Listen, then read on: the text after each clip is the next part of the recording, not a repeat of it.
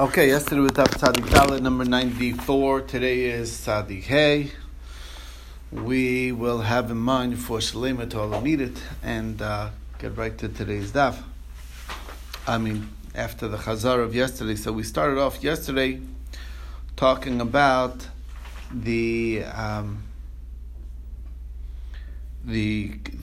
case of the question, which is maybe what he wanted to know is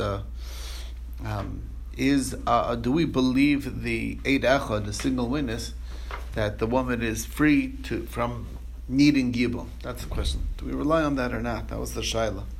And the reason why it's a suffix is because maybe it's based on the Eid Echad's believability, it's based on the idea that it's Milsa David el Legluy. These are things that will be found out. After all, when you claim somebody's dead and they're not really dead, tends to come back to bite you.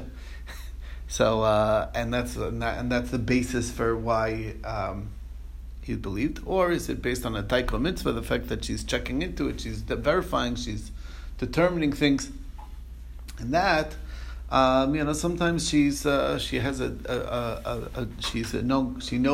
brother-in-law, and she knows she's going to fall to yibum to him, and maybe she dislikes him, so she's not really going to check into it properly. So that was the discussion. So Rav Shesha said in yesterday's daf that we have a case from our Mishnah. The Mishnah says that somebody says that a woman's informed that her husband's dead, and died before her son, so there's no mitzvah yibum.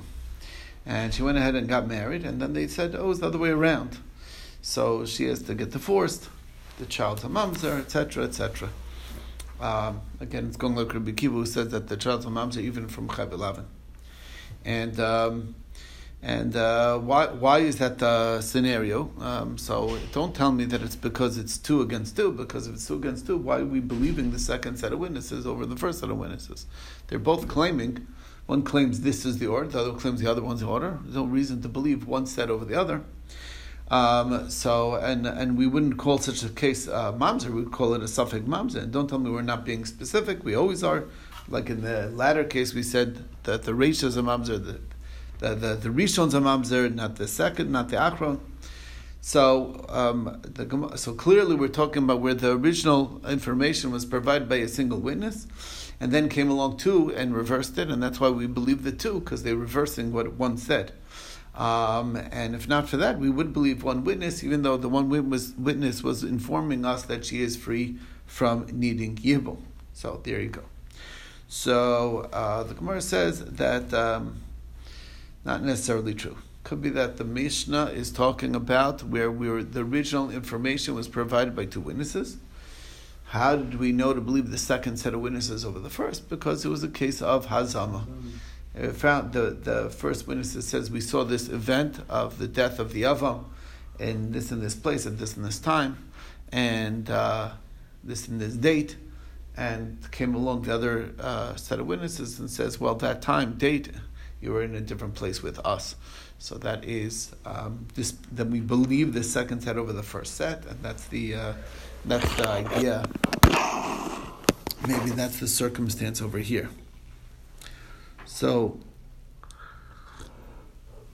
we said, okay, let's try and bring a proof whether a woman is believed. After all, so a woman is not believed to say that my Yavam's dead, that I should go now I'm free to marry. She's also not believed to say that my sister's dead, that I can marry her husband.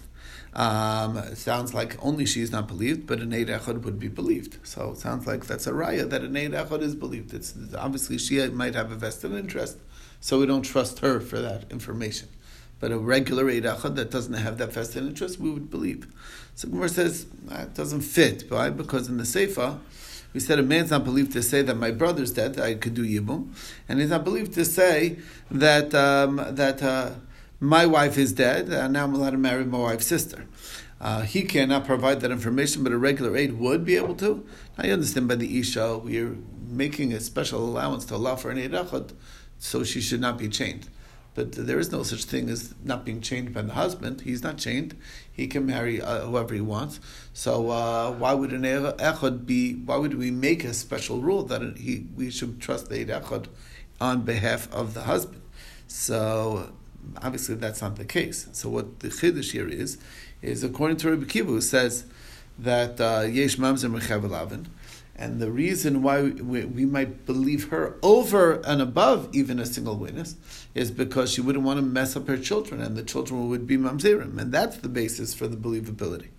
And there was kamash malon that we don't say that. Okay, that was again not a raya. We tried. Rava says, it says that an Eid Echad is trusted by Yevamah, and it's based on Kavachomer. If an Eid Echad to permit Isser Kares of Eshazach, then why wouldn't it allow for a lav of just Yevamah L'shon? Okay, which is only a regular negative prohibition. So one of the rabbis said to Rava, well, that's not a good comparison, because look at the woman herself. Even though you have a Kavachomer, but it's almost like a pircha to the Kavachomer, because if she provides information saying her husband said, we do believe her, and therefore she's free to marry. If she provides information that there's no mitzvah yibum, we don't trust her. So look, even though we believe her for the Isser Kares, we don't believe her for the Isser Lav. So that's exactly not like you're saying. Okay. So what's the reason why we don't believe her? Because maybe she has a hatred to the Yavam, and therefore she's not really looking into it. So that's the same is true by the Eid Echad. Maybe she has a hatred, and therefore she doesn't check into it. So again, we don't really have anything perfectly compelling that allows us to trust an Eid Echad to permit her from needing Yibum. Okay, next we saw is a drasha of Rabbi Lazar ben Masya, who says that the pasuk, when it says Isha Gusham Isha, is saying that even that the only time that a woman becomes prohibited to her to marry a Kohen is when she's divorced from her husband. But if she's divorced from somebody other than her husband, like here, where she thought she was married to the son guy, and he gave a get, even though she was never really married to the son guy, because her husband was still alive. So that's the drasha that she's actually permitted to the Kohen. Now, Rabbi Yehuda said in the name of Rav that really Rabbi Lazar should have said a better drasha, that the Isha Gusham Isha is coming to talk about a case of a reach a get, where the man gave a get to his wife saying, "This is your get, but you're not free to marry any man." Now, he's one of those jealous husbands. He doesn't want her to get married, whatever. I'm divorcing you, but you still can't marry anybody else. Now, really, that's obviously not a good get. But even though it's not a good get, it's a good enough of a get that she is now no longer allowed to marry a Kohen, because that fits the criteria of the pasuk of Isha Gerusham Isha. Even if the only divorce is from husband to wife, meaning they're forbidden to each other, they're separating, that's a valid enough get. It's called a reach a get, and passes her from marrying a Kohen. Even should the husband now die, she cannot marry a Kohen. Okay, where normally a widow would be allowed to. Okay, somebody whose wife went overseas, and they informed her that your wife died, and he married the sister on the basis of that. And then they come back saying his wife comes back, so he just goes right back to his original wife, and everything's fine with that. And not only that, but the entire marriage to the sister is a non-marriage, and he's allowed to her relatives. She is allowed to his relatives, and if the first wife dies, he's allowed back to the sister again. What if the information came that his wife is dead, so he married the sister, and then they tell her she was alive actually at that time, and then now she's dead. So the first child will be a mamzer, but the second child will not be a mamzer. And then we saw, and this is the cryptic part of the Mishnah, we'll get to today, Rabbi Yossi says, if there's a pasol al-yaday atzma, then it's pasol al-yaday atzma. If it's not pasol al-yaday atzma, then it's not pasol al-yaday atzma. We'll define what he's referring to over here. We'll get to that hopefully soon. Okay. So the next thing in the Gemara was, why is this this scenario where we're saying that he's allowed back to his original wife? This is even in a scenario where the sister is not going to be allowed back to her husband, because it could be a scenario where both this man's wife and his brother-in-law, who is married to his wife's sister, goes overseas, and they're informed that they're dead, and he decided, what? Both of them are dead. So then he married, he went ahead and married the sister. And then neither of them were dead, so now his wife comes back, and his brother-in-law comes back. So of course, in that scenario, the sister is now going to be prohibited to her husband. And he's going to have to give a get, teitzei mizeh mizeh, right? And he's going to go back still to his original wife. And that's what it sounds like, that we're taking it even to that far. And we don't say that since the wife of the brother-in-law is prohibited to the brother-in-law, maybe therefore his wife should be prohibited to him as well. We don't say that. So in that case, the Gemara is saying it seems like our Mishnah is not like Rabbi Kiva, because if according to Rabbi Kiva, this scenario should be exactly what we call an achos grushaso. After all, his own wife is now the sister of his divorcee, because he went ahead and divorced his. He went ahead and gave a get to the wife's sister. Because that's what the Brisa says, that any erva, when you have relations with that erva, you marry the erva, you don't need a get for having married the erva. Let's say you didn't know that was a forbidden union. Okay, the only case that you would is by an HSH that was married al pi besdin. Okay, and that's what this case is. He married to the sister al pi besdin. And Rabbi Kiva says not only that case, but also in Eshazach and also in Achos Isha, that the marriage is a valid marriage. So since Rabbi Kiva says you need a get, so then again, it should be Achos Grushaso, his own wife should be Achos Grushaso, and it should not be accepted. So the Gemara explains that Rav Gidel said, name Rav Chirayos, the name of Rav, that the case of Eshazach is a special case. That what Rabbi Kiva was adding on, Eshazach and Achos Isha, was specifically where the original marriage was that the brother married his wife was a case of he only did a kiddushin. Then the brother went overseas and he heard that his brother died, so he went ahead and did nisuin of a yibum.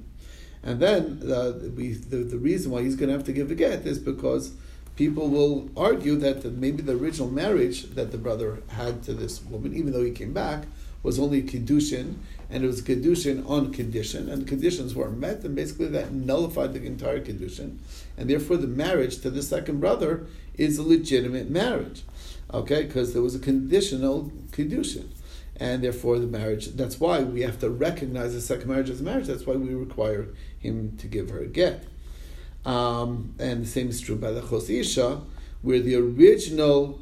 He was only mikudesh. She was only his wife was mikudesh to him. Then she went overseas, and he heard that she's dead. He only betrothed her. Then he never did an nisuin, and then he heard that she died. So he went ahead and married, did an nisuin to the sister.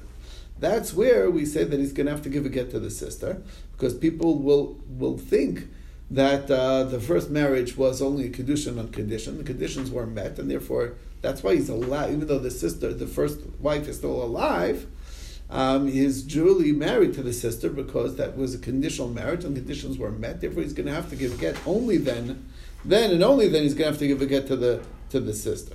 But if the original marriage in both cases of Eshazach and Achos Isha was a marriage of a nisuin, so nobody would say there's a Tanai nisuin, as we know that's the basic principle. Person is, values his relations, that it should be in a setting of marriage, not in an act of promiscuity. Okay, so he basically nullify all conditions. That's the idea. So that's the story.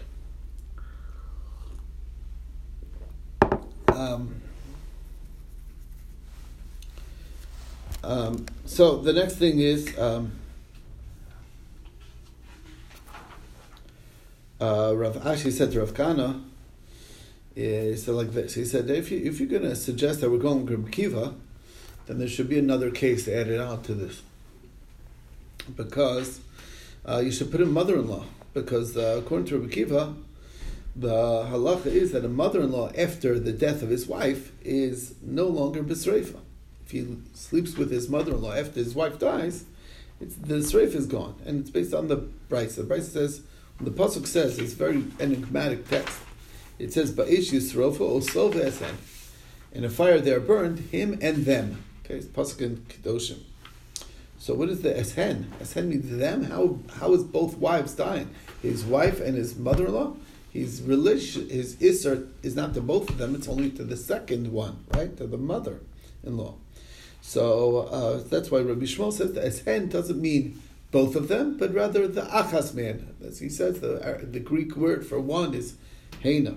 Okay, I don't speak Greek. You speak Latin, right? So a little. How do you say one in Latin? You know, like uno, heina. No, they don't language like Greek to me. It's like Greek to you. Yeah. Greek and Latin is close, I think. No, they're not. They're not at all? Very different, yeah. Okay. Different rules, different concepts. Yeah. So Greek, what was the Latin? Okay, all right, I don't know. I don't know how to say it in... Anyway, okay, so he says Hena. That's the way to say it. No, as Hena, which means one of them. Okay. Right. That's how Rabbi Shmuel understands. Again, it's taking the text out of the simple meaning. Rabbi Kiva says, no, it's referring to two. Now, according to Baye, what's the whole machlokes between Rabbi Kiva and Rabbi Shmuel is not in practical halacha. They're both agreeing to everything. Nobody's saying that a man's asur to his wife. What it's saying is that a question of how we understand the text is the text including not only the Isser to the mother-in-law, but the mother of the mother-in-law, which is how Rabbi Kiva is understanding what the both of them. The both of them is the mother-in-law, plus the mother of the mother-in-law is included in this Isser. And according to Rabbi Shmuel, it's learned from a different way. Not from the pasuk, not from the text over here, a different way. But that's a Abaye. But according to Rava, the nafkamina, well, the reason why it says Vasen is because the whole Isser of Sreifa, the din Sreifa to the mother-in-law, is only during the lifetime of the wife. Once the wife passes, so then the din sreifa is gone from the mother-in-law. Okay, so that would be then why we list mother-in-law in the case. So the Gemara says because when we said that there's no din sreifa on the mother-in-law, that she doesn't get the death penalty, he doesn't get the death penalty for living with his mother-in-law after his wife dies of sreifa, but the isser is still intact, and that's so that's the bottom line, and that is, I believe, where we left off yesterday, almost at the end of the page.